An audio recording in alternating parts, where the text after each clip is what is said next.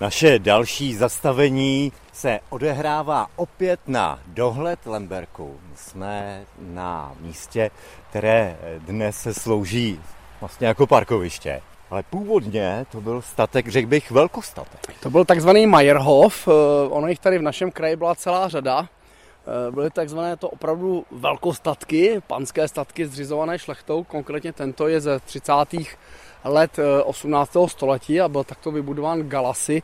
Vidíš tady všude ty krásné pískovcové kameny, které se dochovaly a opravdu šlo o mohutný areál. Eh, s tímto statkem je spojen jako zajímavý příběh, protože tyto statky byly skutečně jakými si centry roboty. A konkrétně s tímto na Lemberku se pojí taková hezká pověst eh, o Josefu II.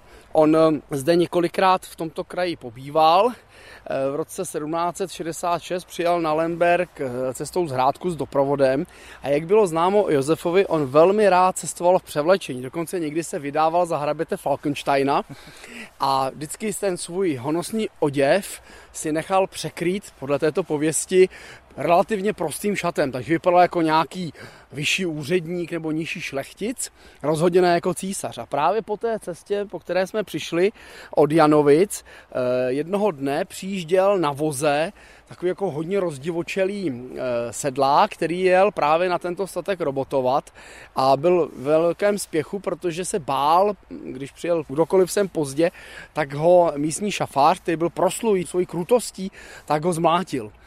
A císař Josef tady stál před Lemberkem na té cestě, v takovém chce zaprášeném černém šatě a zastavil ten vůz tím sedlákem a nastoupil k němu. A když přijeli do toho dvora, tak eh, se na toho sedláka okamžitě vrhl ten šafář a začal ho mlátit.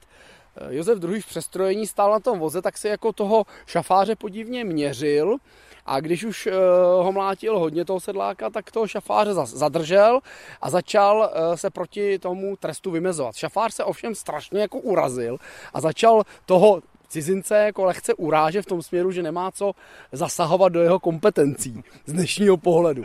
Císař rozepl ten zaprášený plášť a říkal, a opravdu já jako panovník nemám co zasahovat do tvých kompetencí. Samozřejmě šafář se okamžitě zhroutil a vše se v dobré obrátilo.